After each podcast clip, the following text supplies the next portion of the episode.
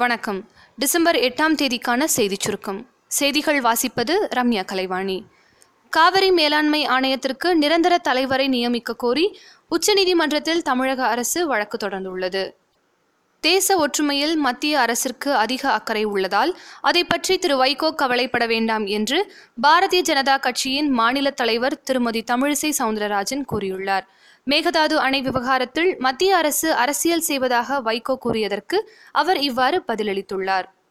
சசிகலாவை விசாரிக்க தீர்மானித்துள்ள ஆறுமுகசாமி விசாரணை ஆணையம் சசிகலாவை மட்டுமல்ல அப்பொழுது சுகாதாரத்துறை அமைச்சராக இருந்த திரு. விஜயபாஸ்கர் மற்றும் முதலமைச்சராக இருந்த திரு. ஓ. பன்னீர்செல்வம் ஆகியோரையும் விசாரிக்க திட்டமிட்டுள்ளது.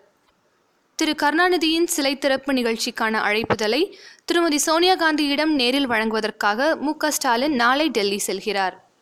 பாம்பன் தூக்குப்பாலத்தை சீரமைக்க ஒரு மாதத்திற்கும் மேலாகும் என்பதால் அதுவரை மண்டபத்திலிருந்தே அனைத்து ரயில்களும் இயக்கப்பட உள்ளது.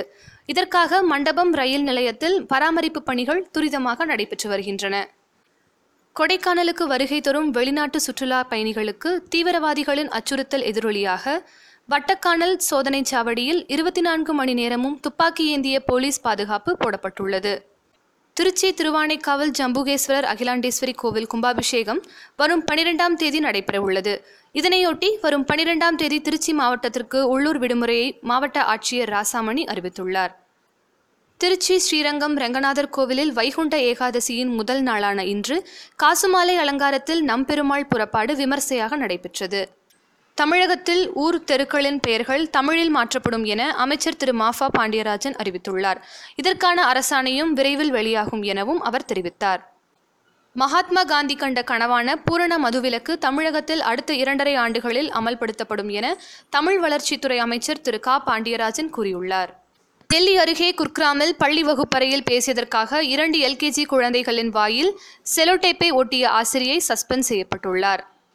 தலைநகர் டெல்லியில் வரும் இருபத்தி இரண்டாம் தேதி முப்பத்தி ஓராவது ஜிஎஸ்டி குழு கூட்டம் நடைபெறவுள்ளது என அறிவிக்கப்பட்டுள்ளது.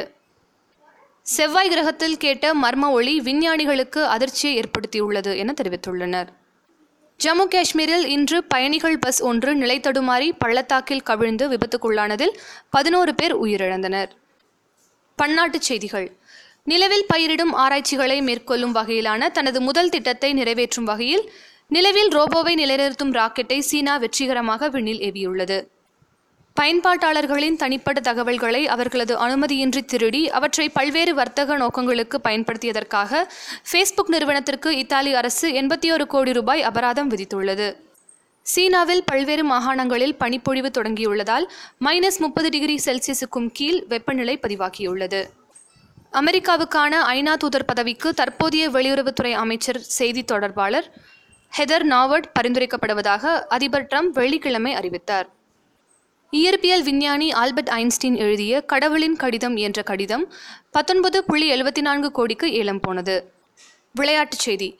அதிலே டெஸ்ட் போட்டியின் மூன்றாம் நாளான இன்று மழையால் இடையூறுகள் ஏற்பட்ட போதிலும் ஆஸ்திரேலியாவை இருநூற்றி முப்பத்தி ஐந்து ரன்களுக்குள் சுருட்டிய இந்திய அணி ஆட்டநேர முடிவில் மூன்று விக்கெட்டுகள் இழப்பிற்கு நூற்றி ஐம்பத்தி ஒரு ரன்கள் என்ற வலுவான நிலையில் உள்ளது. நாளைய சிறப்பு.